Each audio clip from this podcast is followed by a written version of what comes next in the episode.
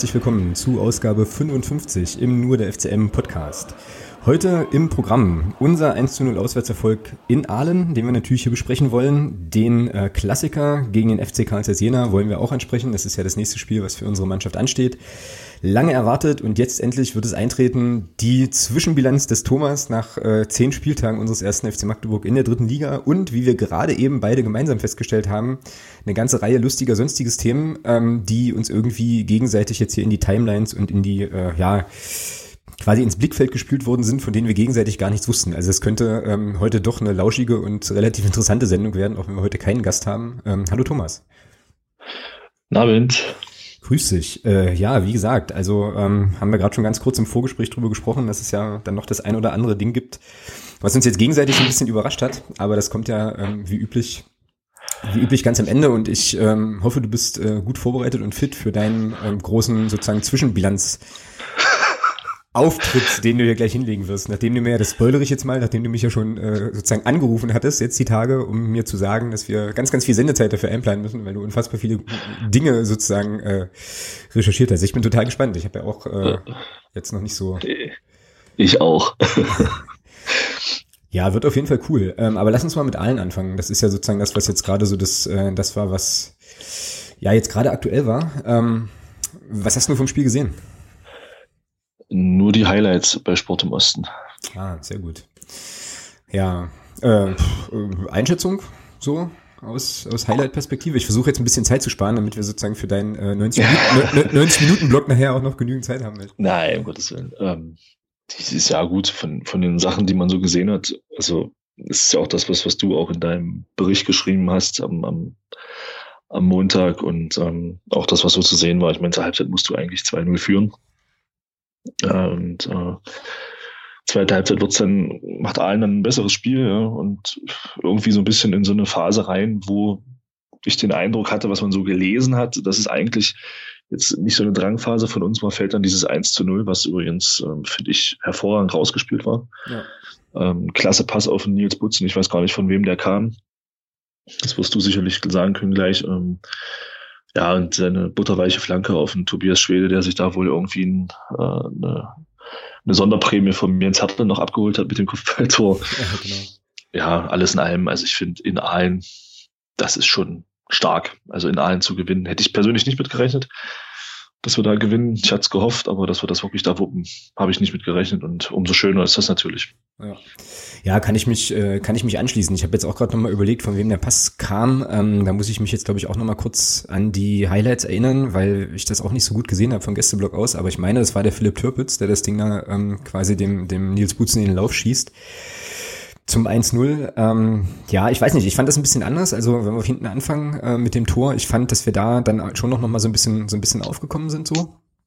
Nochmal, äh, noch mal äh, stärker geworden sind, nachdem ja allen dann auch ja so ein bisschen äh, Möglichkeiten hatte, dann da hinten raus auf jeden Fall auch noch den Ausgleich äh, zu machen und so weiter. Und ähm, ja, das 1-0 ist natürlich äh, auch wieder eine sensationelle Geschichte, weil halt ich zum einen natürlich finde, hast du ja gerade schon gesagt, dass der Nils Butzen da ähm, einfach eine sensationelle Flanke schlägt und ich zum anderen aber auch ganz geil fand, wie der Julius Düker ähm, quasi dann aufs Tor geht, sodass der Bernhard im, äh, im Ahlener Tor naja, wie es, glaube ich, auch in der Zusammenfassung gesagt wurde, irgendwie nur die Option hat, auf der Linie zu bleiben. Ähm, die, mhm. die Innenverteidiger dann halt auch irgendwie sich eher auf den Düker konzentrieren und der ähm, Tobias Schwede dann der Knochen trocken frei ist und das Ding dann reinköpft. Äh, das war schon, war schon sehr, sehr cool. Und äh, wir haben ja im Blog dann äh, auch sofort gesagt, hier Mensch, endlich mal eine Flanke vom, vom äh, Nils, die jetzt auch mal zu einer Vorlage geworden ist. Das ist ja immer so ein bisschen so das, äh, ja, kann man das sagen, Manko? Ja, wahrscheinlich schon, ne? Ähm, dass da schon auch viele hohe Bälle in den Strafraum kommen, aber das dann im Prinzip jetzt nicht so richtig zu einer Verwertung kommt. Und ähm, der Stefan, äh, Grüße an der Stelle, hat dann auf Twitter gleich geschrieben, ich glaube Ed Stefan Wenzel ist da sein, sein Handle, ähm, dass das sozusagen auch der erste Freistoß-Flanken-Scorerpunkt irgendwie vom, vom Nils Butzen jetzt war in der dritten Liga.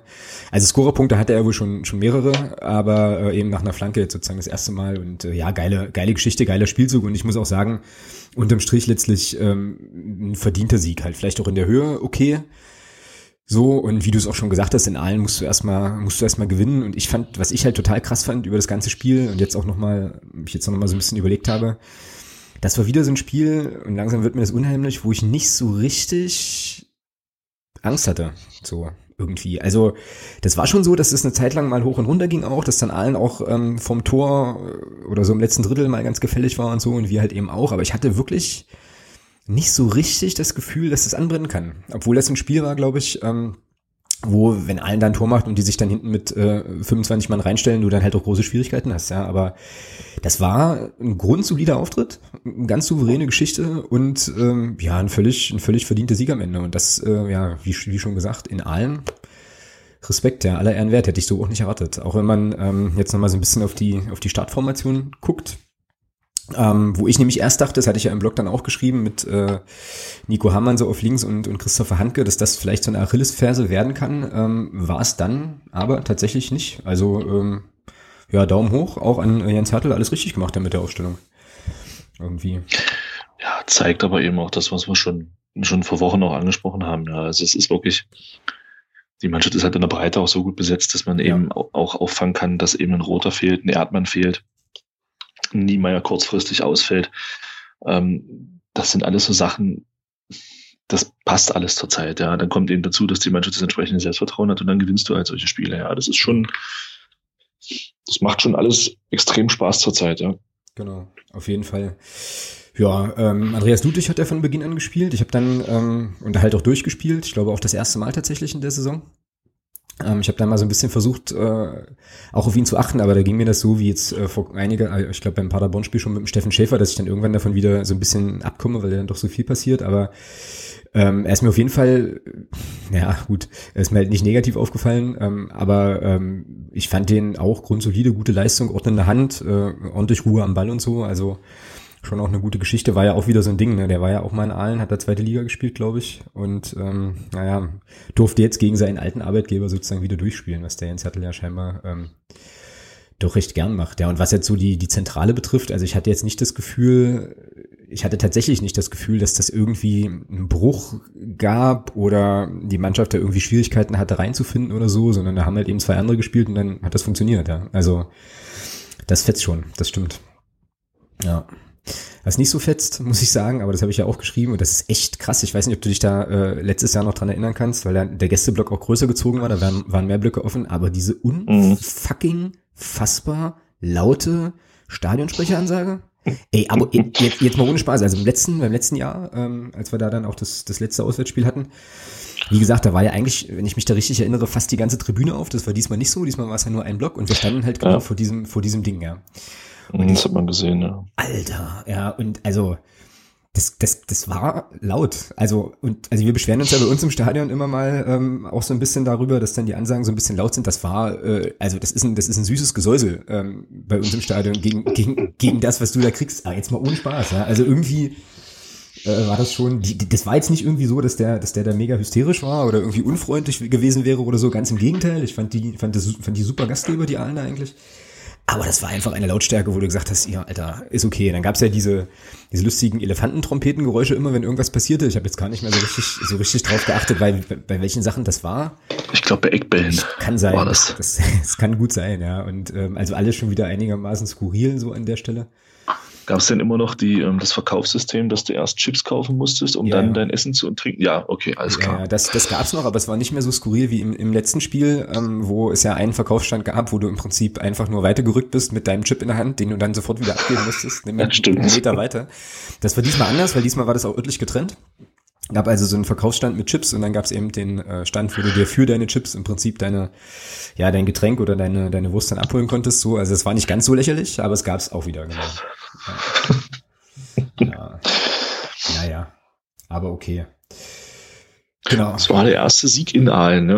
Das war der erste Sieg in Aalen, richtig. Ja. ja genau bin jetzt gerade am überlegen, ob wir uns hätten beschweren können, wenn es irgendwie ähm, noch 1-1 ausgegangen wäre, weil es gab ja tatsächlich kurz vor Schluss noch die, die Szene. Ja, ähm, in es waren Elfmeter. Was?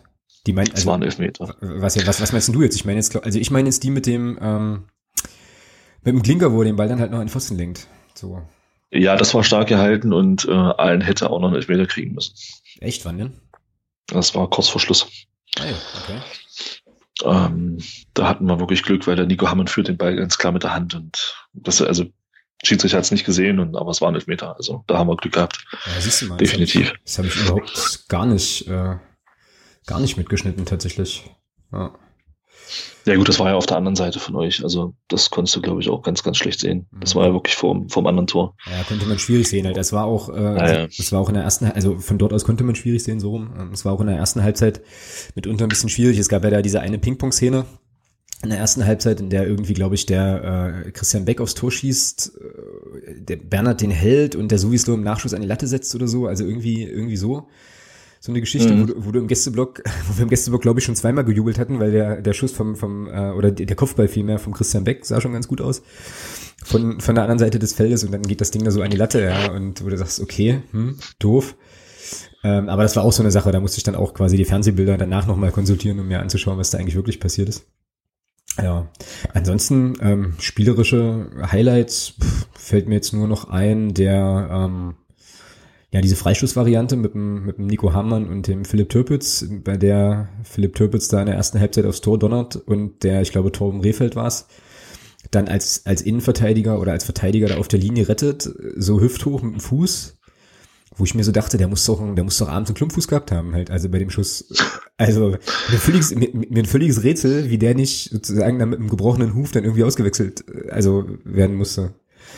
Fand ich, fand ich stark, aber eigentlich auch vom Verteidiger tatsächlich eine ziemlich gute Aktion, wie man dann auch in den Fernsehbildern nochmal sehen konnte, weil der sieht das ja quasi, dass, äh, dass der Türpitz da den Ball aufgelegt kriegt und geht dann halt zurück.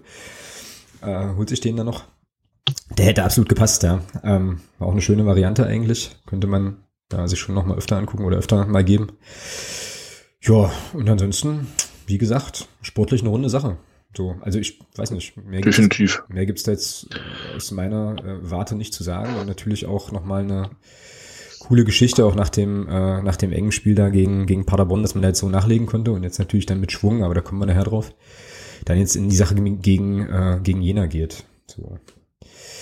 Genau, eine Sache, die wir, ähm, glaube ich, ansprechen müssen, weil wir auch ähm, darum gebeten wurden, tatsächlich da ähm, nochmal was zu, zu sagen, ist ähm, ein Statement von dem Richard Weil nach dem Spiel. Ich denke mal, das haben auch ähm, alle mitbekommen, diejenigen, die es nicht mitbekommen haben. Ich habe es jetzt hier nochmal offen. Ähm, da war es wohl so, dass also der Richard Weil einen Kumpel mit hatte, der äh, im Stadion quasi zu Gast war, sich das Spiel anschauen wollte, im Gästeblock stand, also jetzt muss man ja dazu noch mal wissen, dass es in Aalen gibt es ja den Stehplatzblock, wo wir waren und ähm, es gab dann an der Seite noch einen Sitzplatzblock, da war er nicht, ähm, sondern im Stehplatzblock und äh, ich lese jetzt hier einfach mal vor, was der Richard Weil geschrieben hat. Äh, drei bis vier von unseren Fans kamen auf ihn zu, also auf den Freund, weil sie ihn nicht kannten und er keine Fanutensilien getragen hat. Er hat ihnen zuerst erklärt, dass er Sympathisant ist und aus Würzburg extra zum Spiel gekommen ist. Nach langem Hin und Her hat er ihnen sogar mitgeteilt, dass er mein Freund ist und sie wollten ihn trotzdem aus dem Block schmeißen. Sie sind sogar zu den Ahlener Ordnern und meinten, wenn ihr ihn nicht rausschmeißt, machen wir das. Äh, um einen Konflikt aus dem Weg zu gehen, ist er dann halt wieder nach Hause gefahren. So und dann ähm, beklagt sich Richard Weil eben zu Recht vermutlich darüber, dass, äh, dass das passiert ist und war natürlich dann schon sehr enttäuscht. Ähm, ja, genau. Also das äh, hat ja dann so ein bisschen die Runde gemacht auch irgendwie im Netz. Ich äh, muss da gleich vorab dazu sagen, dass ich da zur Aufklärung dieses ganzen Sachverhalts tatsächlich gar nichts beitragen kann, weil ich habe das schlicht und ergreifend gar nicht mitbekommen. Also wir standen, wenn man auf den, wenn man vom Spielfeld aus auf den Gästeblock geguckt hat, ganz links, also am Zaun und ähm, ich habe das tatsächlich erst auch gelesen, wie wahrscheinlich viele andere auch, als wir auf dem Weg zurück dann waren. Und es hat mich ein bisschen überrascht, weil ich sonst schon denken würde, dass man das irgendwie, dass man das irgendwie mitkriegt. Was jetzt überhaupt nicht heißen soll, dass das nicht passiert ist, das will ich damit gar nicht gesagt haben, ähm, sondern einfach nur, dass ich tatsächlich jetzt quasi einen Live-Bericht oder einen, einen Augenzeugenbericht an der Stelle da nicht liefern kann. So, genau. Ich auch nicht. Nee, du warst ja auch zu Hause. Ja. nee, nicht zu Hause. Ich war wir haben den 80. Geburtstag von meiner Oma gefeiert. Das war harte Prio. Ja, ist ja auch okay. Genau. Ja, was sagst du denn zu der Sache? Ja, also wenn es so war und ganz ehrlich, ich wüsste jetzt keine Intention, warum der Richard Weil das erfinden sollte. Wenn es so war, sorry. Es ist eine Schweinerei. Es geht in meinen Augen gar nicht. Also, ähm, dass er dann nicht in allen Klamotten oder was ist auch immer, dass das akzeptiert, das sehe ich ein, aber wenn er da in neutralen Klamotten war, sorry. Also, was, was soll das?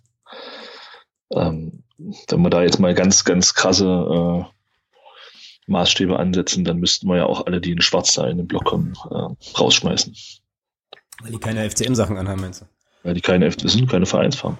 Ja. Also sorry, wenn wir jetzt hier so anfangen, also da habe ich keinen Bock drauf, so eine Scheiße, ganz ehrlich. Ja. Ja, ähm, geht mir ähm, vom Grundsatz her ähm, natürlich ähnlich. Ähm, also wie gesagt, ohne da jetzt da jetzt was, zu, was gesehen zu haben, wenn sich das so zugetragen hat, ähm, ja, natürlich weniger schön, muss man schon ganz klar so sagen. Eine Sache, die äh, an die ich mich erinnern kann, ist, dass es am Anfang irgendwie eine Ansage gab vom Vorsängerpodest äh, an ganz am Anfang des Spiels an jemanden, der wohl irgendwie eine rote Weste anhatte, die irgendwie irgendwie au also auszuziehen oder irgendwie mitzumachen, das weiß ich nicht mehr genau, ähm, aber irgendwie ging es da um eine rote Weste. Das war dann ganz kurz so das einzige, einzige Ding, an das ich mich erinnern konnte. Ähm, ja, ich muss ähm, tatsächlich sagen, als ich die diese Geschichte gelesen habe auf Facebook da, war mein erster Gedanke so, und gleich vorab, ich will das jetzt überhaupt nicht entschuldigen oder irgendwie, äh, irgendwie in Schutz nehmen, die Aktion oder sowas, aber mein Gedanke war so, ähm, wenn du jetzt als sozusagen im Fußballkontext unterwegs bist, ja, und ähm, dir so ein Spiel anschaust, ich, also ich wüsste jetzt tatsächlich nicht, wenn ich jetzt in der Situation wäre, ob ich mich dann in so einer Situation unbedingt in den Gästeblock stellen müsste. So, ähm, jetzt, also so weil ich mir denke, da gibt's ja dann tausend andere Plätze im Stadion, wo man sich dann halt auch hinbegeben kann.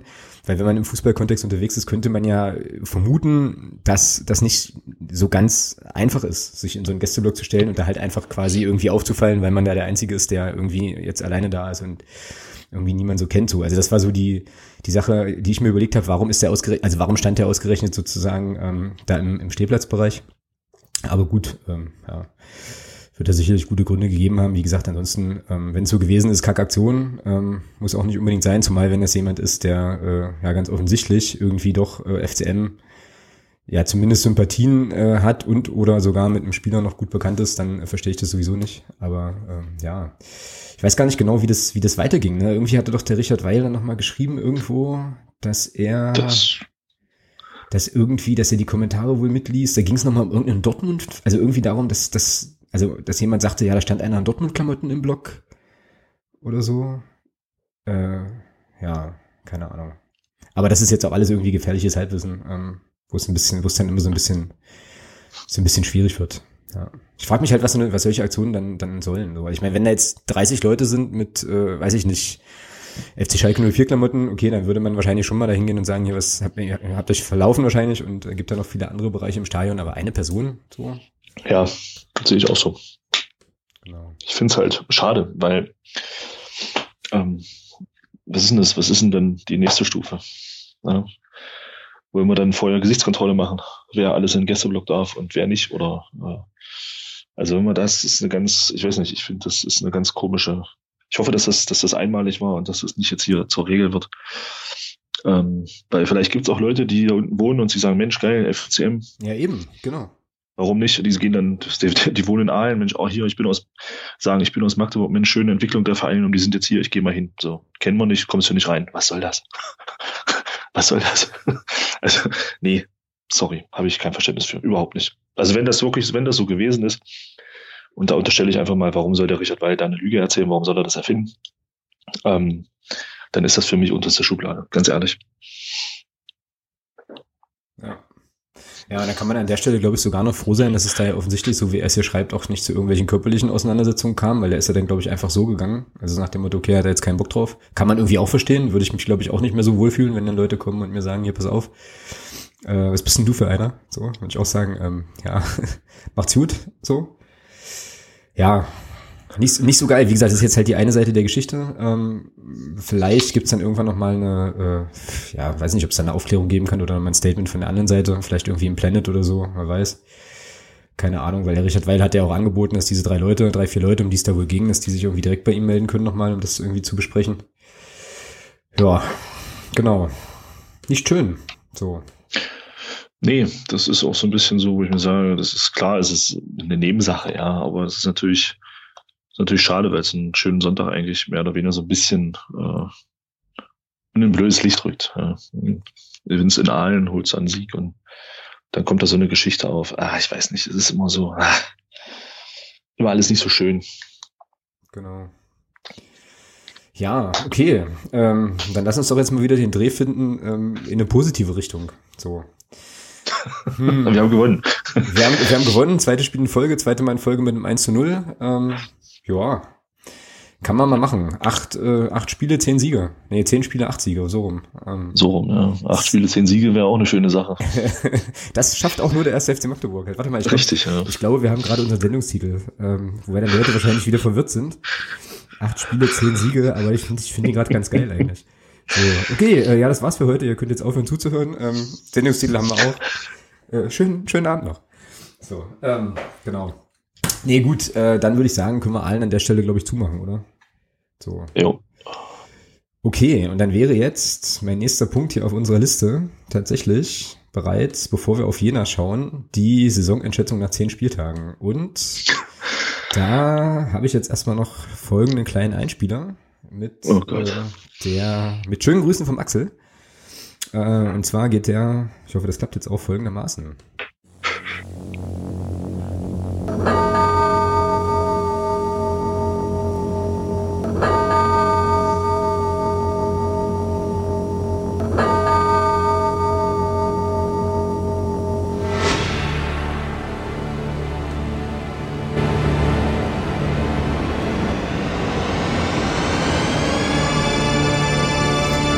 Damen und Herren, wir präsentieren Ihnen hier im Nur der FCM Podcast die äh, ultimative Saison-Zwischenbilanz äh, des Herrn Thomas. Sportfrei leg los. Aber geklappt. Ähm, okay, ja, also ich habe mir mal ein bisschen gedacht, mache ich mal so ein bisschen eine Einschätzung und muss da ein bisschen ausholen, weil das, ich glaube, das Fazit nach zehn Spielen und acht Siegen ist relativ einfach zu treffen. Ähm, ich dachte mir aber mal, wir ziehen das Ganze mal ein bisschen anders auf und ich habe mir mal so ein paar Sachen rausgesucht, äh, um mal dieses Fazit ein bisschen zu untermauern. Fangen wir einfach mal an. Also wir haben in der Saison 15, 16 in den ersten zehn Spielen vier Siege geholt, drei Unentschieden, drei Niederlagen, macht 15 Punkte bei einer Tordifferenz von 15 zu 11 und hatten zu diesem Zeitpunkt Platz 8 inne. Äh, zu Hause war das eine Bilanz mit vier Siegen, einer Niederlage. Zwölf Punkte, zehn zu vier Tore und Platz zwei in der Heimtabelle zum damaligen Zeitpunkt. Und auswärts waren es kein Sieg, drei Unentschieden, zwei Niederlagen. Macht drei Punkte bei fünf zu sieben Toren und in der Auswärtstabelle zu diesem Zeitpunkt Platz 16. Ähm, wir hatten zum Zeitpunkt nach zehn Spielen in der Saison 15, 16 sechs Torschützen. Zweimal zu null gespielt, einmal selbst kein Tor erzielt äh, ganz interessant. Und ich glaube, das ist halt das, was äh, dieses Jahr dann eben auch auffällt, ähm, dass Christian Beck von diesen Torschützen oder von diesen 15 erzielten Toren ganze sieben gemacht hat damals. Zu dem Zeitpunkt, der Lars Fuchs 2, der Nikolas Hebisch 1, Marius Sowislo 3, Niklas Brandt 1 und Burak Altiparmak 1. Ähm, ganz interessant war, der, der zehnte Spieltag damals war in Rostock, das waren 1 zu 1.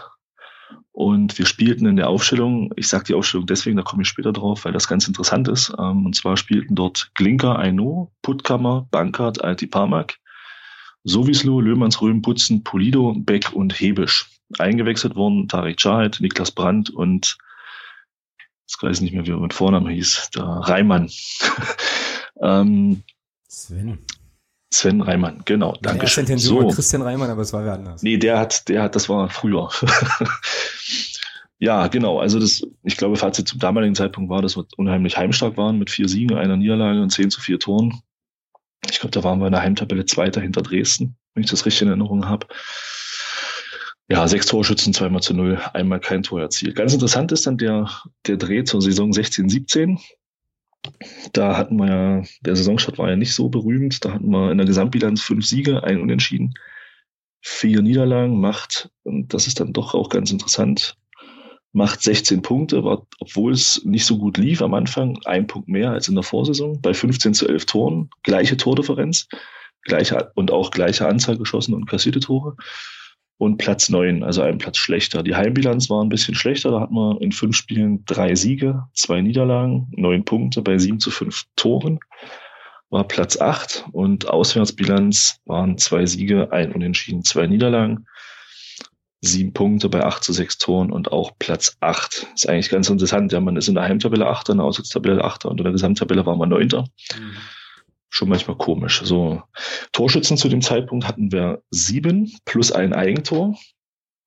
Ähm, auch da wieder Christian Beck natürlich, herausragender Torschütze mit sieben Treffern.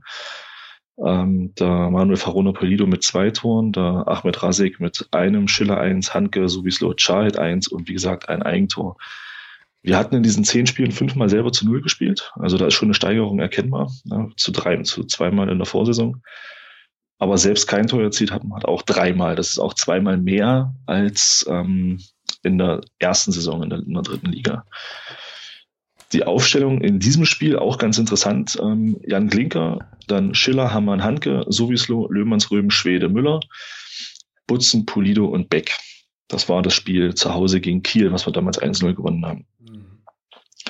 So, jetzt zu unserer, jetzt zur derzeitigen Saison. Ich meine, wir haben ja schon drüber gesprochen. Ähm, bei zehn Spielen, acht Siege, zwei Unentschieden, äh, zwei Niederlagen, macht 24 Punkte bei 18 zu 10 Toren, Platz zwei. Heimtabelle mit einer makellosen Bilanz von fünf Siegen, mit 15 Punkten, 12 zu 2 Toren auf Platz eins. Und in der Auswärtstabelle sind wir mit drei Siegen, zwei Niederlagen, neun Punkten, sechs zu acht Toren. Ja, gut, das sind halt diese zwei hohen Niederlagen gegen Groß Asbach und Zwickau und sind da auf Platz vier. Und jetzt kommt eigentlich das, wo man halt auch wirklich eine Weiterentwicklung sieht, in meinen Augen. Wir haben jetzt inzwischen zehn Torschützen zum jetzigen Zeitpunkt. Ähm, fünfmal selber zu Null gespielt und selbst kein Tor erzielt gab es die Saison noch nicht. Ich glaube, wir sind inzwischen auch die einzige Mannschaft in der Liga, die in jedem Spiel getroffen hat. Bisher.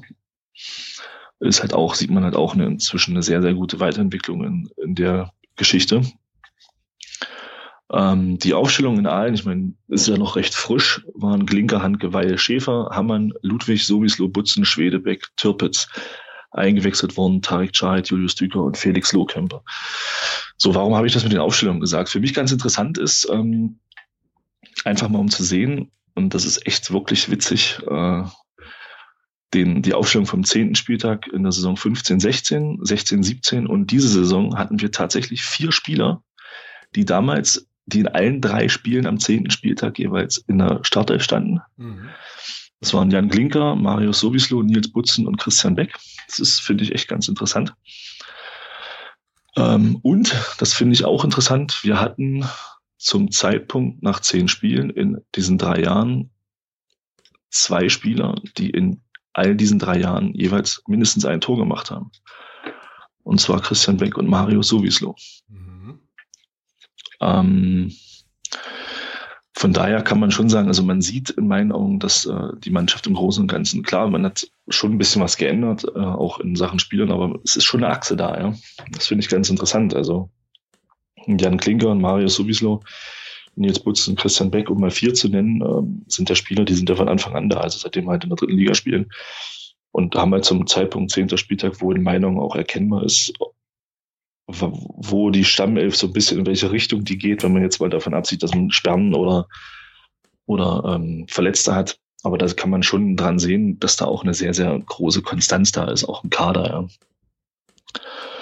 Weil wenn man dann mal sieht, das habe ich mir auch noch rausgesucht, ähm, wenn man mal sieht, wer am ersten Spieltag 15, 16 und am zehnten Spieltag 17, 18 in der Startelf gestanden haben, dann waren das Glinker, Hanke, Sowislo, Butzen und Beck. Und wenn man jetzt dann noch sieht, dass Felix, äh, Felix Schiller, ja genau, und Michael Niemann jetzt verletzt waren, ich denke mal, einer von beiden hätte mindestens auch noch gespielt, macht das fünf beziehungsweise sieben Spieler, die damals beim Aufstieg in der dritten Liga im Kader standen und jetzt auch noch im Kader stehen. Und halt auch regelmäßig spielen. Und das finde ich schon ziemlich interessant. Mhm. Weil man da halt einfach auch sieht, dass da wirklich auch ähm, ja im Vorfeld auch gut gearbeitet wurde, ja, ähm, was die Spieler angeht. Weil ist klar, es ist schon eine relativ hohe Fluktuation, aber wenn man jetzt dann wirklich sieht, und im Kader, die jetzt, also im Kader, die jetzt, der Kader, den wir jetzt haben, so rum, und den wir hatten am ersten Spieltag 15, 16, da sind immer noch im Kader Jan Glinker, Nils Butzen, André Aino, Nico Hamann kam damals in der Winterpause, Christopher Hanke, Michael Niemeyer, Felix Schiller, Tarek Chahat, Marius Sowieslo und Christian Beck, das sind auch immerhin zehn Spieler, die vor drei Jahren schon im Kader standen. Ich finde das schon sehr interessant. Also da sieht man dann schon, dass da auch eine, eine stete Weiterentwicklung bei diesen Spielern auch vorliegt, sonst wären die ja nicht mehr hier. Also beziehungsweise sonst wären sie, wollen nicht regelmäßig spielen. Also da muss ja, muss ja, passt die Entwicklung auch sehr, sehr gut. Ja. ja, Fazit. Also was man sieht, glaube ich, ist, ähm, was wissen bei acht Siegen aus zehn Spielen groß schlecht reden. Ja, also der Saisonstart ist grandios. Also bei einem Punkteschnitt von 2,4 Punkten kommen wir am Saisonende, wenn wir den halten, glaube ich, auf um die 91 Punkte oder so. Genau, ich habe es gerade mal gerechnet. Also wir landen dann bei 91,2 Punkten. Also sind wir relativ souverän in der zweiten Liga, würde ich sagen. Ja, also da bist du definitiv aufgestiegen. Und ähm, ja, interessant ist in meinen Augen, also was, was mir auch bewusst geworden ist, weil ich mir das mal so ein bisschen durchgeguckt habe, weil ich selber ja auch immer so gesagt habe, wir haben relativ wenig Torschützen. Also ich muss sagen, dass wir 16, 17 zum Beispiel acht Torschützen in den ersten zehn Spielen hatten, wenn man das Eigentor mal dazu nimmt, hätte ich persönlich jetzt nicht gedacht. Das ist mir dann wirklich, also das ist halt wirklich dann dieser Punkt, wenn man dann weiß, dass der Christian Beck eben wirklich sehr dominant getroffen hat in diesen zwei Jahren. Ja. Wie gesagt, sieben Spiele, sieben Tore nach zehn Spielen, das ist natürlich schon eine Quote für einen Tor, für einen Stürmer, muss man einfach mal sagen. Und ja. dieses Jahr sieht das halt nicht so gut aus, aber es verteilt sich halt auch besser. Ja. Also ein Felix Lohkemper, Michael Niemeyer mit drei Treffern, Philipp Türpitz mit vier. Dann haben wir Andreas Ludwig, der ein Tor, der ein Tor erzielt hat, der Tobi Schwede mit zwei Treffern und dann eben noch ähm, Richie Weil, Dennis Erdmann, Julius Düker, Marius Subis und Christian Beck jeweils mit einem Treffer. Sieht man schon, dass wir relativ schlecht ausrechenbar sind. Und auch jeder irgendwie in der Lage ist, von denen halt auch zu treffen. Ja. Wenn man die Offensive mal sieht, Lohkemper, Niemeyer, Türpitz zähle ich jetzt einfach mal dazu. Plus Schwede, plus Beck. Das ist schon, das ist schon stark, ja. Und das ist halt auch so verteilt. Das ist überragend und macht es natürlich für den Gegner auch schwer, sich darauf einzukonzentrieren. Jo. Definitiv. Ähm, ja, Quintessenz also sieht ganz gut aus gerade.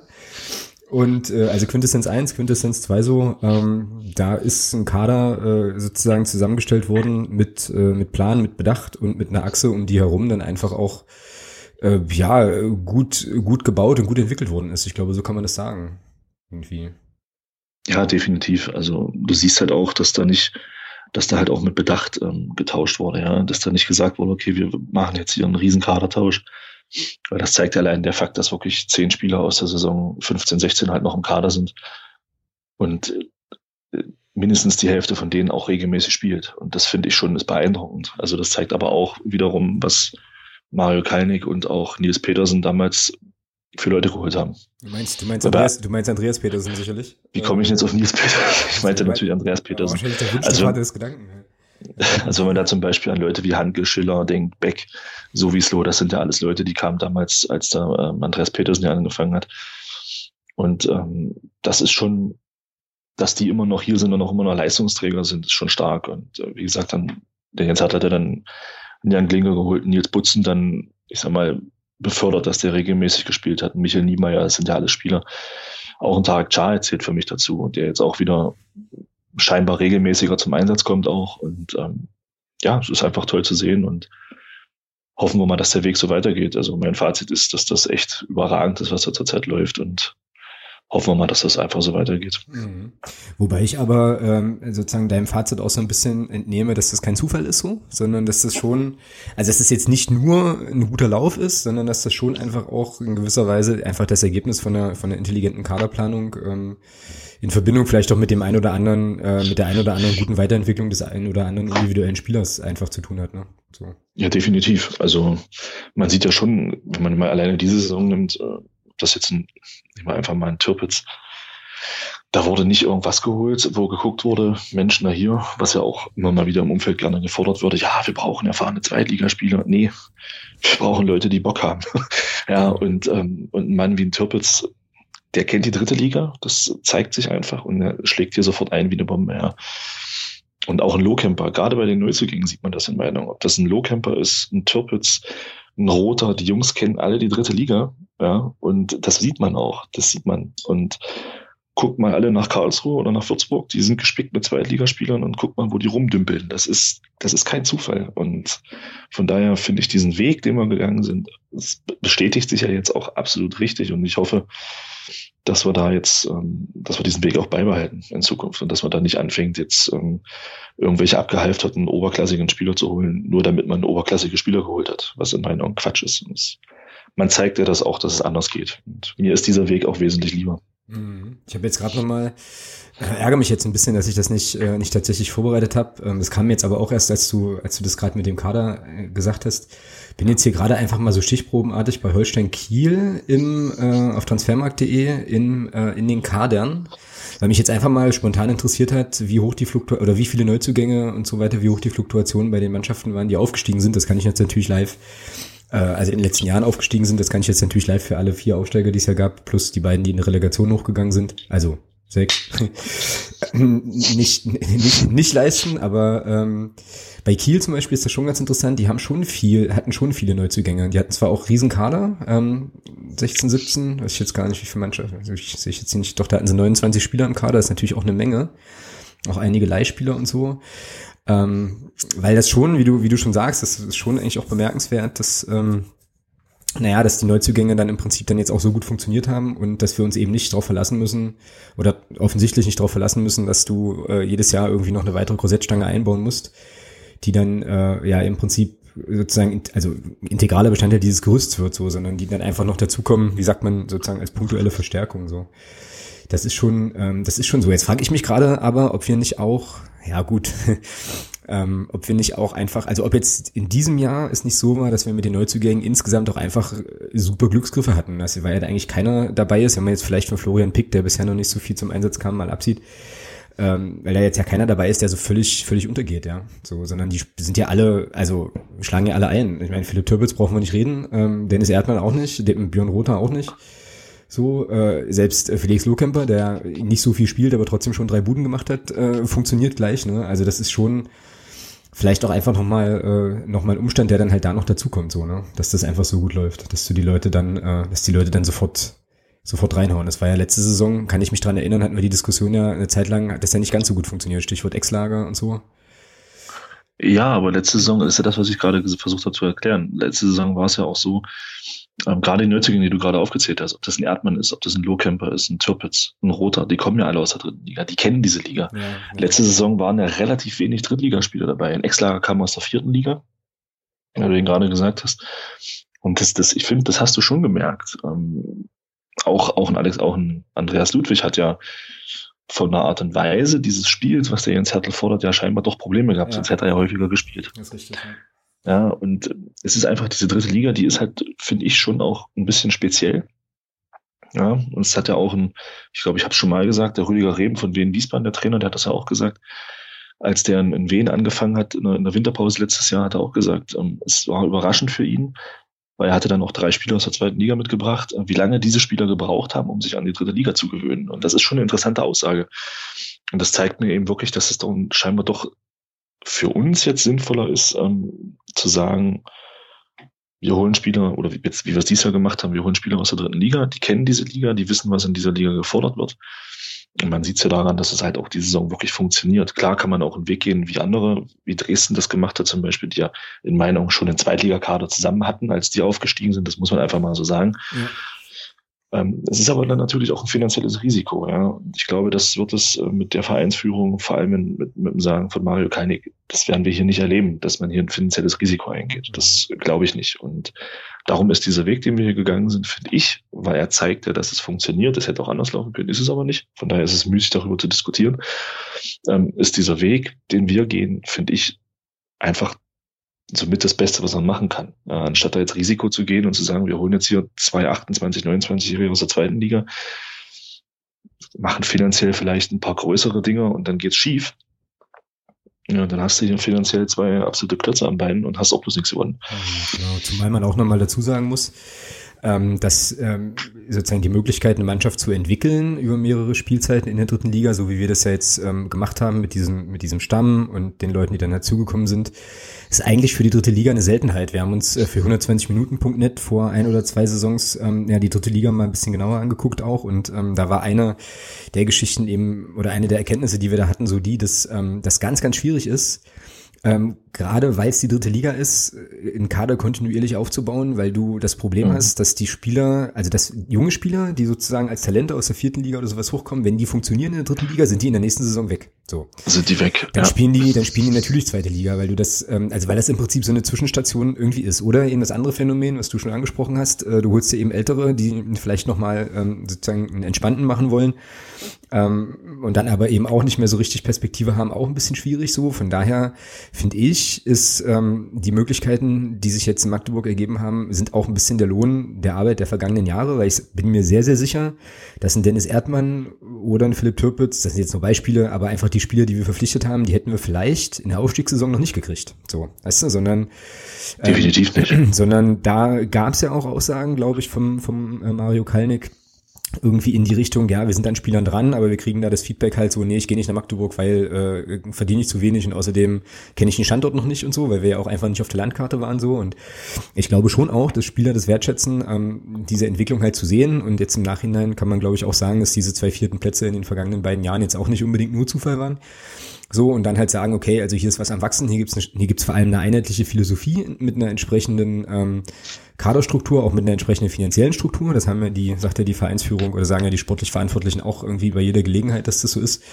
Und das finde ich, äh, ja, wie du auch, finde ich halt eine solide Geschichte und das scheint eben auch ein Argument für Spieler zu sein, wie zum Beispiel auch ein Andreas Ludwig, der mit Sicherheit nicht in so die Liga hätte gehen müssen unbedingt, dann halt hierher zu kommen und äh, ja, und einfach da mitzuhelfen. Ja. Also es ist schon, ja, man muss ein bisschen aufpassen, nicht zu euphorisch zu werden, ob der ähm, derzeitigen Zwischen, äh, Zwischenstände, aber ich glaube, wir können uns darauf einigen, dass wir sagen können, das ist nicht zu, also es ist schon auch natürlich immer hart erarbeitet, aber es ist schon auch steckt ein Plan dahinter, der das Ganze eben nicht äh, zu einem reinen, äh, ja, lustigen, coolen Lauf äh, werden lässt, sondern schon eben auch zu einem verdienten Erfolg im Moment.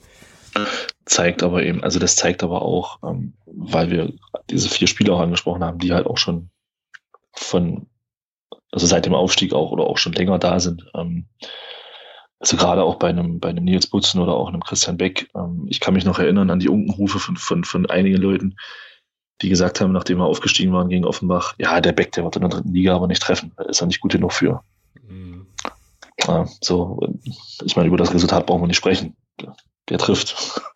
Und er trifft gut. Und wenn er nicht trifft, spielt er trotzdem gut. Ähm, Mario Suvislo, den, den haben ja einige vor zwei Jahren schon aus der Mannschaft rausgeschrieben. Ja, ich ähm, auch, tatsächlich. Also nehme ich mich überhaupt nicht und, aus. Ich habe den auch. Äh, und immer, und er zählt immer wieder zum Stamm und in Meinung auch völlig zurecht. Und ähm, wenn er dann mal nicht spielt, gut, dann ist es eben so. Er zeigt aber auch eben, dass wir da wirklich inzwischen auch gute Qualität auf der Position haben, um das eben auch aufzufangen. Aber ich finde schon, dass er auch aufgrund seiner Torgefahr, die da ist. Er hat, glaube ich, letzte Saison sieben oder acht Tore gemacht und im ersten Drittliga-Jahr auch fünf Buden gemacht, mindestens, glaube ich. Und das zeigt aber auch, wie wichtig halt auch Mario Suvislo ist. Und beim Nils Butzen zum Beispiel sieht man, dass der, Jan, der Jens Hertel halt auch in der Lage ist, junge Spieler zu entwickeln. Ja, wer hätte denn damals gedacht, dass Nils Butzen in der Drittliga, in der Drittligamannschaft, die auf Platz zwei steht, absolut unangefochtener Stammspieler ist. Mhm, ja. ja, und also da sind eben so Sachen, auch Christopher Handke, also da nehme ich mich jetzt nicht raus. Ich habe in der Regionalliga habe ich so gedacht, naja, Mensch, Regionalliga, okay, dritte Liga, hm, muss man mal gucken. Aber auch der Christopher Hanke als absoluter Stammspieler, selbst wenn er nicht spielt, zählt er trotzdem immer zu den ersten 14, 15 Spielern. Und das ist einfach, zeigt halt aber auch einfach, wie gut äh, dieser Trainer halt auch Spieler entwickelt, ja. Und ähm, es passt einfach. Es passt einfach super und kann nur hoffen, dass das weiter passt und dass es auch noch ein paar Jahre so bleibt. Genau, wollen wir, wollen wir es auf jeden Fall an der Stelle nicht jinxen. Ja, ich äh, komme noch mal kurz zurück auf das, äh, auf die Geschichte mit Aalen, weil das, äh, weil sich da ja auch noch mal eigentlich die Qualität zeigt. Wir hatten es vorhin noch, noch mal angetickt halt. Du ersetzt drei, ja, doch zwei, also zwei Spieler im zentralen Mittelfeld und verschiebst ähm, zwei Spieler dann in der Folge quasi auf Positionen, die sie nicht so häufig spielen. Also Nico Hamann oder länger nicht mehr gespielt haben. Nico Hamann linkes Mittelfeld, Christopher Handke linke Verteidigerposition, zentrales Mittelfeld, zwei neue und das funktioniert trotzdem, als hätten die schon immer gespielt, so gespielt, ja. So, also das ist ja. eben, das ist schon, das ist einfach schon ein Beleg von Qualität. Und wie gesagt, lass es uns mal jetzt nicht, äh, nicht irgendwie beschreien oder so, aber ähm, wenn wir hier ich habe jetzt gerade mal geguckt, also ähm, in den letzten beiden Jahren haben im Schnitt 1, ungefähr so 1,8 Punkte pro Spiel ähm, zum Aufstieg gereicht. Also ähm, die also zum direkten Aufstieg Platz zwei in der vorletzten Saison waren 70 Punkte, in der letzten waren es 67. Ähm, wie gesagt, jetzt haben wir einen Schnitt von 2,4. Das wird nicht so bleiben. Ich glaube, das ist irgendwie auch allen klar, dass wir natürlich jetzt nicht, äh, weiß ich nicht, irgendwie 80 Prozent unserer Spiele äh, da definitiv gewinnen werden die Saison. Aber der, der Weg ist auf jeden Fall schon ein ganz guter und ähm, ja, da bin ich gespannt. Am Ende, das ist jetzt meine Phrase und die nehme ich gerne mit, am Ende kackt halt die Ente. Wissen wir ja, wissen wir ja auch alle. Also es wird drauf ankommen, natürlich, wird natürlich drauf ankommen, das ganze Ding ähm, dann auch zu konservieren und vor allem dann halt in der zweiten Halbserie eben da zu sein, ne, wo es dann halt eben wirklich zählt. Also siehe Kiel. So, ähm, aber wie gesagt, die, die Punkte, die wir jetzt, ach, das ist auch eine Phrase, gell? Die Punkte, die wir jetzt haben, kann uns keiner mehr nehmen. Hm. ja, das ist auch übel irgendwie, 24 zu 13 Phrasen, echt, boah, furchtbar. Aber ja, ist ja so, letztlich, ne? Und was ich meine, was, nee, nee, nicht nochmal eine Phrase, ähm, von daher, von, von, daher passt das jetzt so, äh, einfach weitermachen. So, genau. Gut. Genau. Und damit, ja, das ist mein, das war mein Fazit. Genau. Ja. Super Sache. Ähm, und dann sind wir im Prinzip auch schon direkt beim Jena-Spiel, würde ich denken. Ich mache hier meine Kapitelmarke. Klack.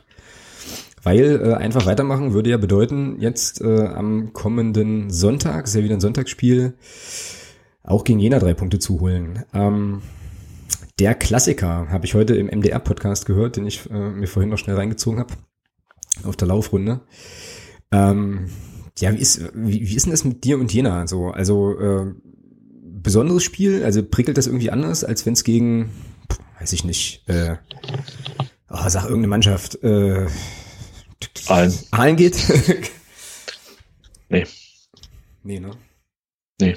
Ich weiß nicht warum, keine Ja, was heißt, ich weiß nicht warum. Ähm, nee, kann man so nicht sagen, aber Mensch, Jena hatten wir halt auch in den letzten Jahren oft genug, ja. Also klar ist es, ich meine, mir ist scheißegal, wer da kommt.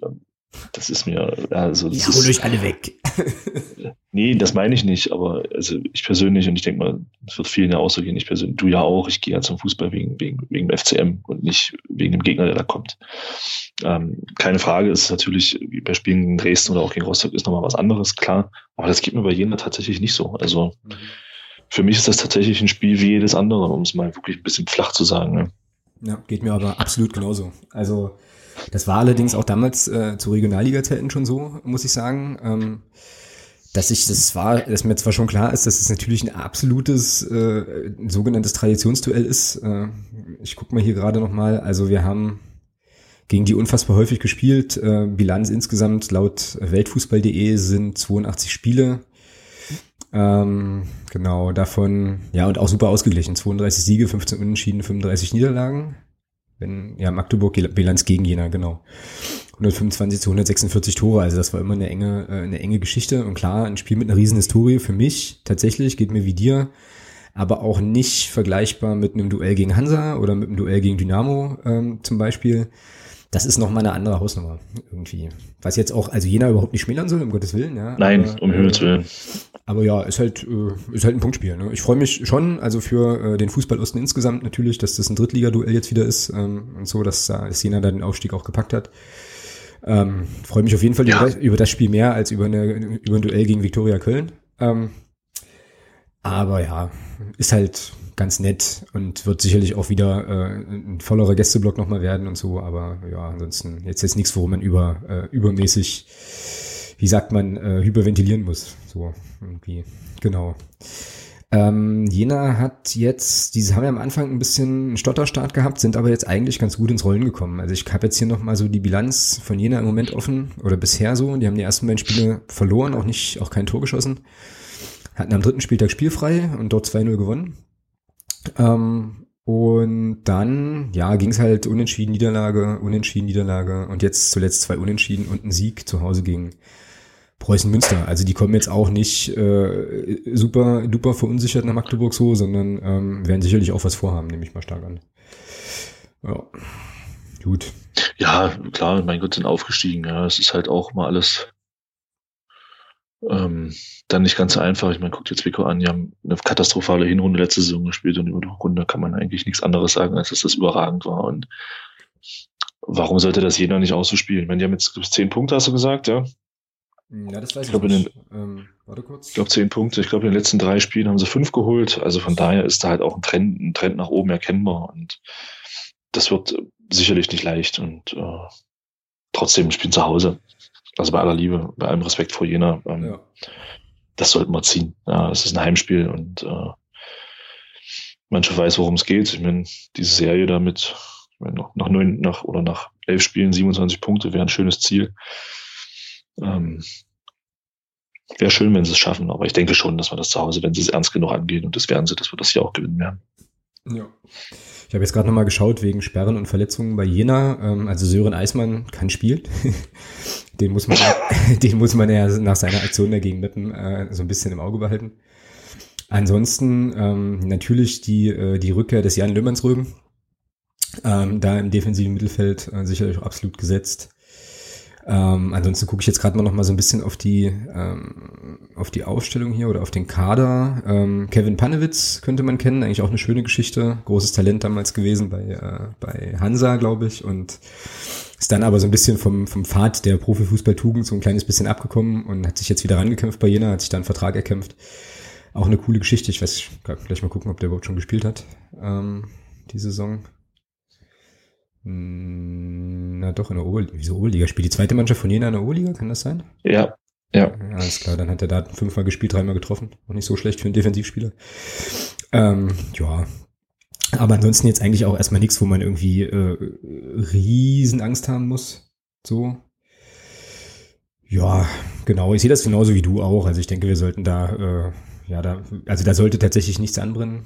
Und ähm, ja, freuen wir uns einfach auf ein spannendes äh, Spiel mit, äh, ja, wie gesagt, einem etwas äh, volleren, volleren Gästeblock auf jeden Fall. Es ist Gedenktag für Hannes. Ähm, das ist ja auch, also ist ja sozusagen der erste Zehnte ist ja sozusagen jetzt ähm, oder seit ähm, ja einiger Zeit schon eben offiziell der Gedenktag äh, für Hannes, auf den jetzt natürlich auch dieses Spiel fällt. Von daher bin ich ganz gespannt, wie das Ganze atmosphärisch äh, dann werden wird. So, da hat ja der Verein heute auch nochmal, heute glaube ich war es eine Pressemeldung rausgegeben zu dem Thema. Genau, ja. Ansonsten werden wir, wird sich halt wie immer dann alles runterklären. Wie spielen wir denn gegen Jena? Ja, gute Frage. Mit elf Leuten wahrscheinlich. Ja, das wollte ich jetzt nicht sagen. Ähm, das sagst du ja sonst immer. Sage ich ja. Na gut, dann mit elf Leuten. Nein, ähm, ja, ich denke mal, das Tor ist relativ einfach. Spielen mit Klinker. Abwehrreihe Tja. Ja, ja es ist, man weiß jetzt natürlich nicht, was wenn alle Bock haben halt. Was ist, es ist halt auch, man weiß noch nicht, was mit Michael Niemeyer jetzt ist, ja. Ähm, aber ich würde einfach mal sagen, wir spielen mit Klinker am Tor, klar, Hammann, Weil, Schäfer. Ich denke mal, die Abwehrreihe wird auch so bleiben, weil das sah jetzt die letzten zwei Spiele nicht so schlecht aus und zweimal zu Null gespielt. Ist auch ein Argument dafür. Ähm, ich denke, dass er spielen wird. Links der Michael Niemeyer, zentral dann, ich glaube, der Andreas Ludwig wird wieder erstmal wieder rausrotieren. Ähm, wird der Björn Rother wieder von Beginn an spielen. Ähm, dann glaube ich, dass gegen Jena auch Mario Sowislu wieder rausgehen wird. Ich denke mal, da wird Erde wieder spielen und ja, rechts putzen und vorne wird sich nichts ändern. Schwede Backtürpitz, das funktioniert. Das braucht, das ist jetzt in meiner Meinung Quatsch, da was zu ändern. Das ist auch keine englische Woche, von daher soll man das auch ruhig so laufen lassen. Mhm. Der Felix Schiller ist noch gar nicht, also noch, noch gar keine Option, nee. oder? Nee, da sieht's wohl so aus, aber noch länger ausfällt. Ach klar, na klar, Mensch, da gab's ja die Woche jetzt die Meldung mit diesem Beckenkamm, Haarriss, Kram, Gedöns, oder? Also genau, genau das, ja. das, das dauert ja noch ein Weilchen, richtig. Ja, okay. Ähm, bei mir, ich habe eigentlich wenig Gründe, das anders zu machen, außer halt einfach was anders zu machen, um nicht das Gleiche zu sagen. Naja, äh, also wie gesagt, also Tor ist klar. Ähm, hm, ja, Schäfer, Schäfer oder Handke, ne? So. Ja, wobei ich der Meinung bin, gegen Jena mit dem, mit dem Sturm, den sie da haben, mit dem Thiele und, oh, wie heißt der andere? Der Stark oder Starke. Ähm, das sind zwei schnelle, agile Leute. Ich glaube, da bist du mit dem Steffen Schäfer besser aufgestellt als mit dem Christopher Hanke. Manfred Starke. Manfred Starke, genau. Manfred Starke hat, ist, ne, ist ein namibischer Nationalspieler. Mhm, okay. Krass. Also ehemaliger steht jetzt hier bei Transfermarkt.de auch krass. Sieht aber nicht aus wie ein namibischer Nationalspieler. Aber ich glaube, das war ja auch, äh, gibt's ja auch viele deutsche Wurzeln dort und so. Ähm, ja, ja, krass. Ähm, ja, hm, also hm, Hm, ja, das überzeugt mich jetzt natürlich. Ähm, ja, aber warum soll es genau, warum soll es anders werden? Also haben wir einen Weil Schäfer, okay, dann nehmen wir die Reihe. Ich möchte auch unbedingt, dass ähm, der Kollege Erdmann gegen den Kollegen Löhmannsröben antritt. Das könnte dann sowas werden, das könnte dann sowas werden wie so ein Celebrity Deathmatch im zentralen Mittelfeld. Das wäre schon geil. Ja, Niemeyer weiß man nicht, ne? Also, ähm, hm. das ist ja irgendwie eine alte Verletzung, die er eh schon mit sich rumschleppt eine ganze Weile. Ähm, so, ich muss jetzt hier mich kurz erstmal eintragen. Erdmann. Hm. Hm. Ja, aber wer soll denn da sonst spielen in der Aufstellung? Dann müsstest du ja doch Hamann auf links stellen und, äh, und Handke dann zurückziehen, ja klar. Dann Handke zurückziehen halt. Nee, nee, nee. Das machen wir schon so. Ähm, wie du das auch gesagt hast, ich gehe jetzt einfach mal im Gleichschritt mit.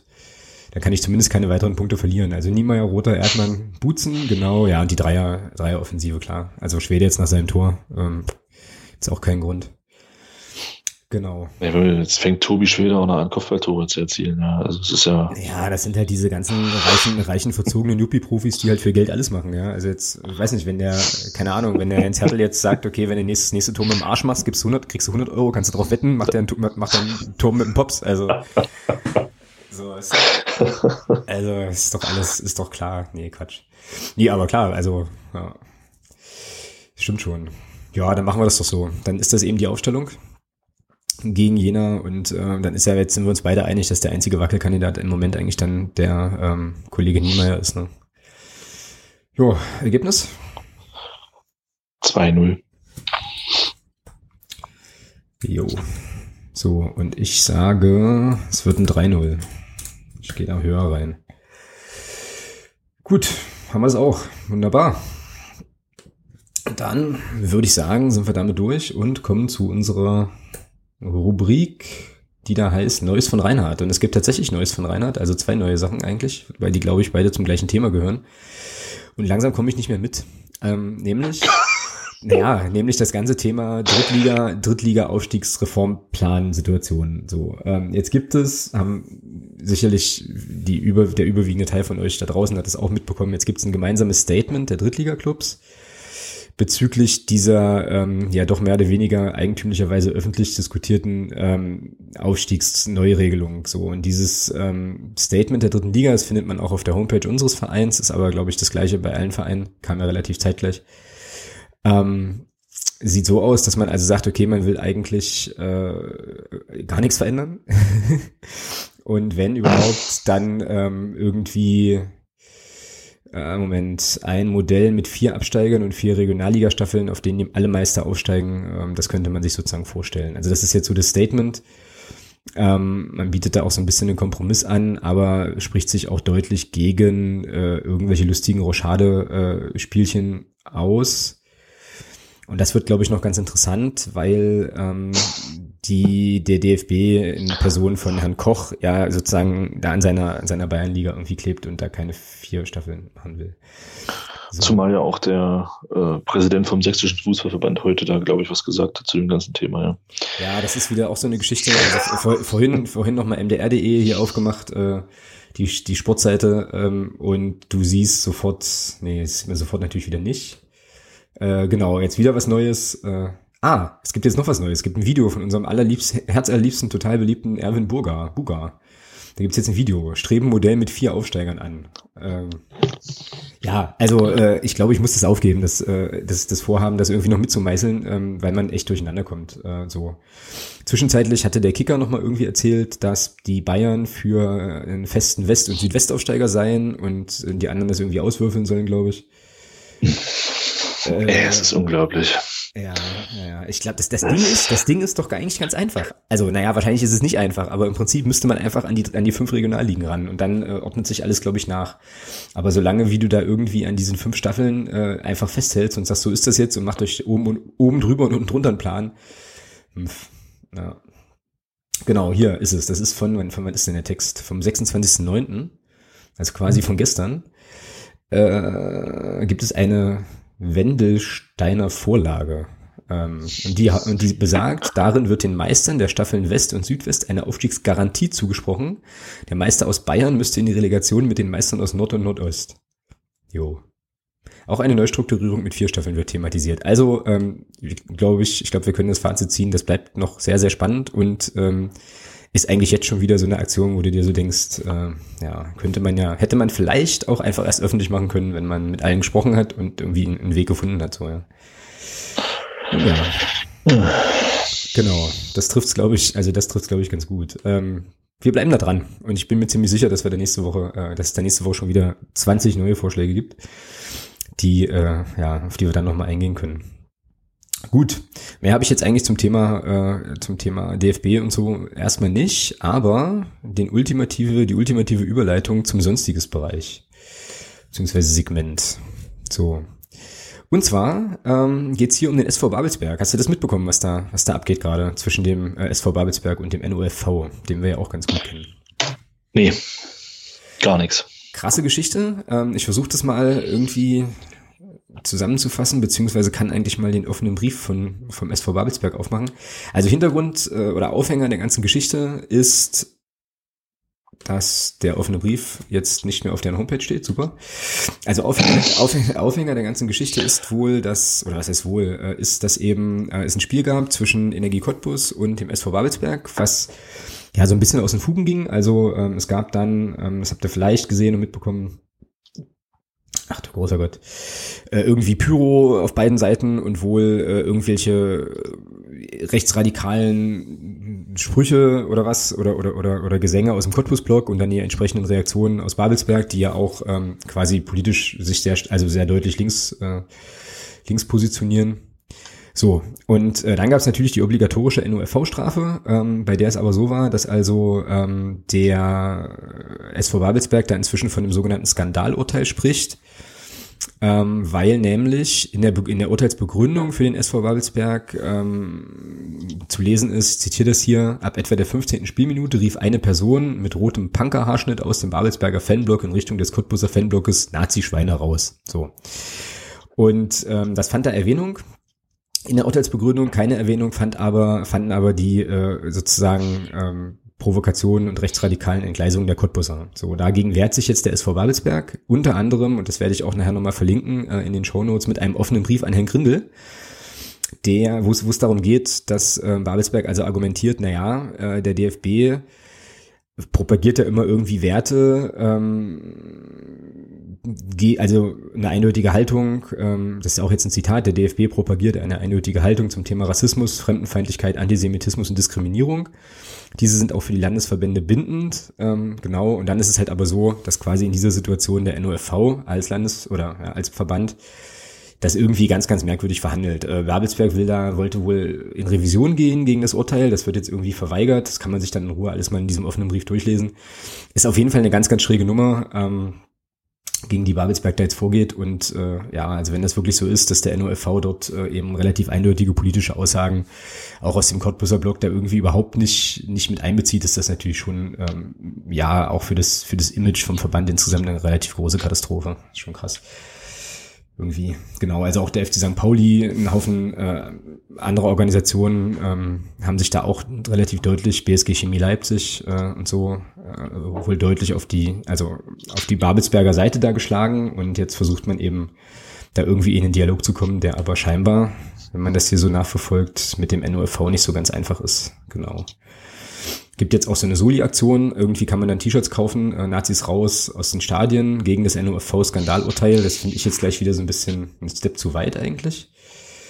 Aber ja, auf jeden Fall eine ganz krasse, also wie ich finde, relativ krasse und bemerkenswerte Entwicklung da im Moment, die man gut mal im Auge behalten kann auch. Gerade eben auch, weil der DFB da scheinbar ähm, andere Sachen, ja, wie sagt man dazu? Also irgendwie das eine predigt und das andere dann macht oder so. Ja, genau. Also das ist sozusagen diese, diese Nummer mit Babelsberg. Ja. Sorry, leg los. Wollt's... Nee, alles gut. Das war nur so ein... Ich habe Luft geholt. na gut, na gut. Ja, also wie gesagt, ich werde das verlinken, kann man sich mal angucken. Ähm, ja, genau. Mal gucken, was da rauskommt, ob der, ob der Grindel sich da auch äußert. Aber möglicherweise ist das so eine, so eine Geschichte wie jetzt gerade eben auch mit diesen, mit diesen Aufstiegsplänen und so weiter. Das wird wahrscheinlich noch eine Weile hin und her gehen. Aber ähm, ich glaube, der SV Babelsberg behält sich da wohl auch zivilrechtliche Schritte vor, was dann auch wieder interessant ist, weil es dann da nämlich ähm, auch nochmal auf quasi auf einer, ja, auf so einer höheren Ebene dann eben um die Fragen geht, ob nicht ein Verein auch gegen so Verbandsstrafen äh, eben zivilrechtlich vorgehen kann. bleibt auf jeden Fall spannend. Okay, das nächste Thema, das nächste sonstiges Thema, ähm, das überlasse ich dir. Das ist nämlich. Hä? Ja. Wieso? Na, weil ich, na, weil, na, weil ich erstens mal was trinken muss und weil ich zweitens finde, dass du, äh, dass du mal was zu Timo Werner sagen kannst. So. Ich so. was soll ich denn so? Boah, das ist doch der Typ, der sich in, Schwe in Schalke hat fallen lassen letzte Saison, oder? Ja, richtig, genau. Aber du sollst aber, ja. äh, also vielleicht muss ich dazu sagen, mit Ferndiagnosen soll man vorsichtig sein. Ähm, aber ja. Wieso, der hat sich doch fallen lassen. Ja, ja, ja, ja. Genau. Ja, ja keine Ahnung. Also ich habe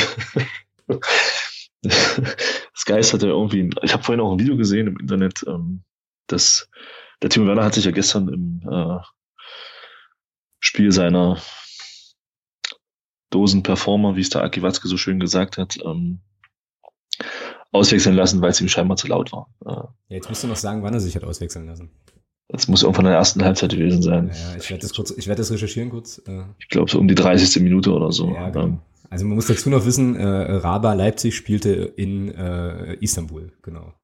Bei Besiktas, ja. Ja, das, das war auch ordentlich laut da. Also die Türken sind ja da auch für bekannt und Übrigens Hut ab, dass da ganze 250 Leute mitgefahren sind. Respekt. Ja. Erste Auswärtsspiel in, der, in Europa in der Geschichte des ja, Vereins, kann man ja nicht sagen. Äh, Machwerks dort in Leipzig und dann fahren da gerade mal 250 Leute mit. Bravo. Ja, hervorragend. Okay, aber ich meine jetzt, hm, gibt glaube ich aber auch angenehmere Reiseziele als die Türkei im Moment, muss man vielleicht auch, äh, also nochmal einschränkend sagen. Ne? Aber okay, gut. Äh, Na, also mich, also mich würde gerne, mich würde mal interessieren, wie viele Kölner zum Beispiel damit gefahren werden. Ich glaube, da werden nicht nur 250 gefahren. Reiseeinschränkungen hin oder her. Ja. Muss man auch mal sagen. Ja, na klar. Ich weiß schon, ich weiß schon, schon klar. Äh, 32. Minute. 32. was. Ja, naja, gut, wenn er da Ohrenschmerzen hatte. Ja, ne, er kennt das ja aus Leipzig nicht. Also von daher. Ja. Ist verständlich, ja. Wenn dann die Ohren wehtun, weil es so laut ist, dann ist es eben so. Ja. Muss, ja. Genau. muss, man sich eben auswechseln lassen. Ja. Richtig. Ja, krasse Nummer, da kann er echt froh sein, dass er noch nie in Magdeburg aufgedrübbelt ist. ähm, wobei, dann wäre er wahrscheinlich ein bisschen gestellt gewesen schon für das, äh, für die Stadionatmosphäre da in Istanbul. Aber ich musste da auch ich, tatsächlich ein bisschen schmunzeln. Halt. Ich habe erst gedacht, ich, also ich habe es ähm, in die Timeline gespielt bekommen vom Guardian tatsächlich, also von, äh, von dieser englischen Tageszeitung dort. Und habe erst gedacht, das ist irgendwie ein Witz. Ja? Also äh, habe das so gelesen und so, also die Überschrift und dachte mir so, was? Quatsch. Kann ich mir nicht vorstellen. Weil ich mir, nee, weil ich mir, nee, jetzt mal Ernst, weil ich mir halt einfach wirklich nicht vorstellen kann, dass man als Fußballprofi mit so einer Atmosphäre nicht, nicht umgehen kann. So, also, ne, ich meine, klar, laut mit allem drum und dran, alles keine Frage so, aber ja, Alter, dafür bist du Fußballprofi geworden, um vor solchen Kulissen zu spielen. So, weißt du, ich verstehe das nicht. Aber wie gesagt, wertfrei, ähm, wie gesagt, Ferndiagnosen auch schwierig und so, ne? Aber äh, ich habe so gedacht, das kann, können die jetzt nicht ernst meinen. Dann habe ich mir den Artikel durchgelesen und habe so gedacht, okay. Also es gab wohl irgendwie vorher noch so eine Situation mit Oropax, die dann wohl nicht, die, die dann wohl nicht geholfen Gottes haben. Gottes Willen. Ja, Welt, ach, ach Welt, Gottchen. Welt, oh. Weltklasse, Weltklasse. Nun ja, ja, Timo Werner. Das war die Geschichte. Ja, da kommen wir, da freue ich mich eigentlich, wenn wir dann in drei Jahren, drei oder vier Jahren ähm, Champions League spielen und ähm, uns dann da im Gästeblock messen können mit, äh, mit Besiktas, dann äh, ja, mal gucken. Wird bestimmt cool, auf jeden Fall. So, international geht's weiter im sonstiges Bereich. Wir spielen nämlich, wenn alles klappt, wie heute wohl zu lesen war, in, äh, im Januar in England. Nämlich äh, gegen Fleetwood Town äh, mit einem gewissen Uwe Rösler, der dort äh, Trainer ist, äh, ehemaliger Magdeburger Stürmer auch. Ähm, und das ist wohl irgendwie eine Reise, die ersetzt das äh, bisher sonst übliche Trainingslager in südlichen Gefilden. Ähm, was sagst du dazu? Du schon Reise gebucht nach England zum Hoppen? Nee, du. Ich ja, dachte, das machst du. Ja, Ihr seid doch sowieso oben. Ja, machen wir ähm, auch, aber tatsächlich ein paar Tage vorher, was natürlich jetzt im Nachhinein so, total, total, total halt, kacke ist halt. Bleibt halt noch ein bisschen. Ähm, Nein, also keine Ahnung. Ähm, klingt auf jeden Fall gut. Ich finde, die Begründung macht Sinn, äh, zu sagen, Wetter ist wie hier, ähm, nur da friert es halt nicht. Also und ja, warum nicht, wenn man die Chance hat, zwei solche Spiele zu machen, ist sportlich sicherlich auch mal reizvoll, glaube ich. Mhm. Auf jeden Fall. Ja. Genau. Ja, und ich glaube, diese, diese Wetterwechsel zwischen, zwischen Deutschland zu dem Zeitpunkt und Spanien, ich denke schon, dass das auch für einen Organismus dann bei körperlicher Belastung dann auch äh, nicht so prall ist. Und ich glaube, da macht es schon Sinn, dann auf Spanien zu verzichten in diesem kurzen Zeitraum, den wir da haben im Januar. Genau. Ja, ja, auf jeden Fall eine coole Sache, wenn es zustande kommt. Also ähm, es war wohl zu lesen, dass das nur passiert, wenn es noch ein zweites Testspiel gibt, damit es sich halt auch lohnt. Ähm, in England wird ja äh, quasi die ganze Zeit gespielt, da gibt's halt keine Pause. Ich glaube, das macht auch die Suche nach Gegnern nicht ganz so leicht, ähm, so, aber vielleicht kann man da auch bei diesen sogenannten Academy-Teams dann mal gucken, also diesen U23-Mannschaften, die ja tatsächlich dort in ihrer eigenen Liga spielen. Aber das wird der FCM schon, schon selber besser wissen, da brauchen die uns jetzt hier nicht für. Aber eine coole Sache, also ich finde das auf jeden Fall auch, äh, auch interessant auch erstmal einigermaßen innovativ. Ich kann mich jetzt nicht so dran erinnern, ähm, dass es irgendwie Clubs gab in der letzten Zeit, die ähm, im Winter in England unterwegs waren. Die fahren ja sonst immer alle irgendwie tatsächlich eher ins Warme.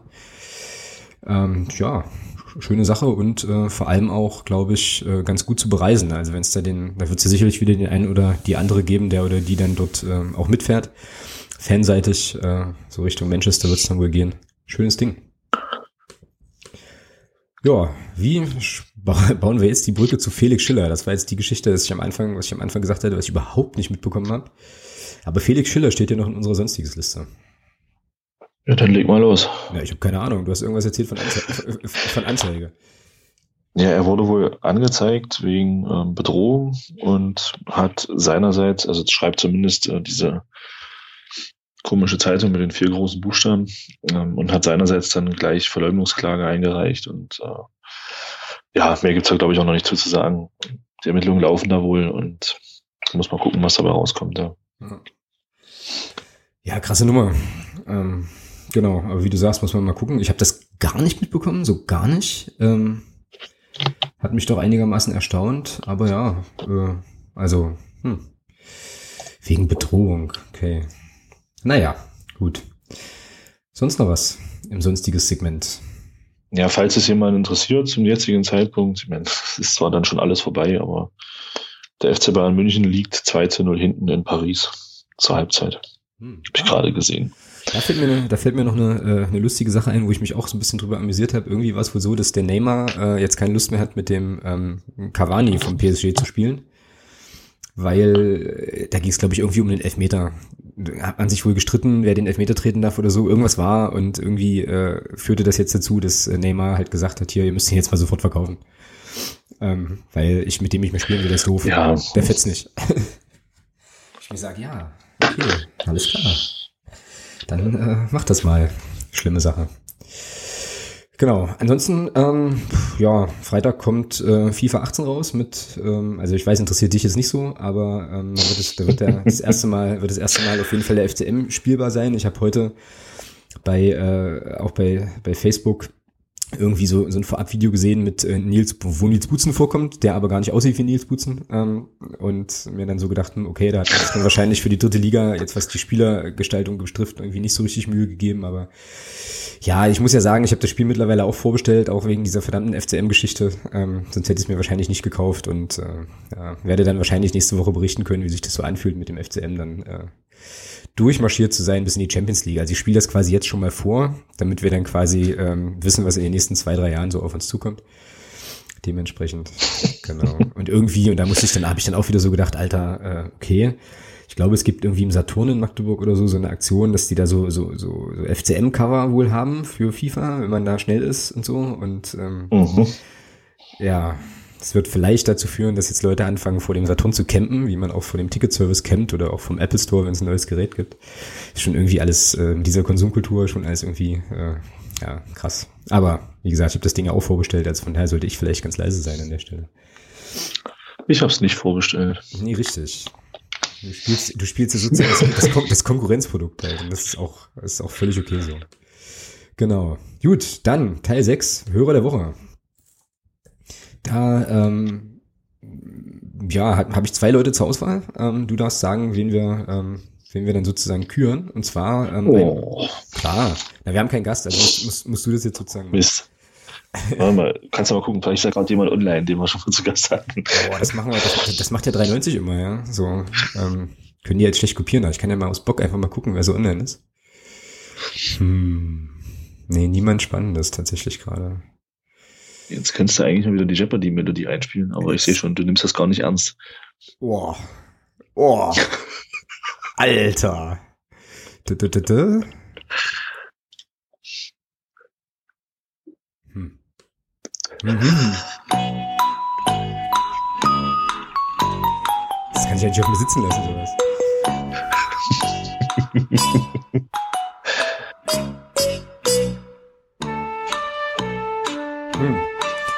Okay, wir können was versuchen. Wir können, wir können was versuchen, aber ich bin nicht sicher, ob das, äh, ob das funktioniert. Ich bin aber mal gespannt. Also ich gebe erstmal die Nominierungen bekannt hier. Wir haben zwei Leute, und zwar einmal äh, den Marcel, ähm, der ähm, den ich in Aalen getroffen habe, ähm, kurz gequatscht, war auch ganz cool, Grüße nochmal an der Stelle und der hat mir nochmal fünf Euro für unser Phrasenschwein in die Hand gedrückt, die jetzt natürlich auch virtuell schon in selbiges Schwein gewandert sind, also auf jeden Fall vielen Dank dafür. Und ähm, dann hat sich quasi selbst ins Spiel gebracht, fand ich auch ganz witzig, der Marco Neumann, auf Facebook. Ich habe dort, äh, als wir im Gästeblog standen, in Aalen vor dem Spiel ein äh, Bild gepostet. Ja, des Gästeblogs im Wesentlichen und er hat dann irgendwie drunter kommentiert, wenn wir gewinnen, darf ich dann kann ich dann Hörer der Woche werden. So. und,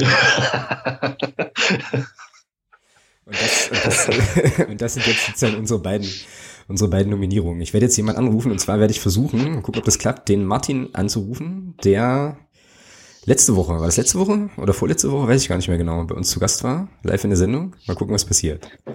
Alter, du lässt mich, lässt mich hier Sachen machen, das ist schon echt witzig. Äh, ach nee, Moment mal, das geht ja so gar nicht. Ähm, sind Sie noch da, Herr Hofer? Ja, ich sagte, und wieder keine Melodie. Ach so, ja, weil ich dich nämlich aus Versehen ja auch rausgeschossen habe aus der Konversation. Äh, ganz, ganz schlecht. Ähm, so. Ähm,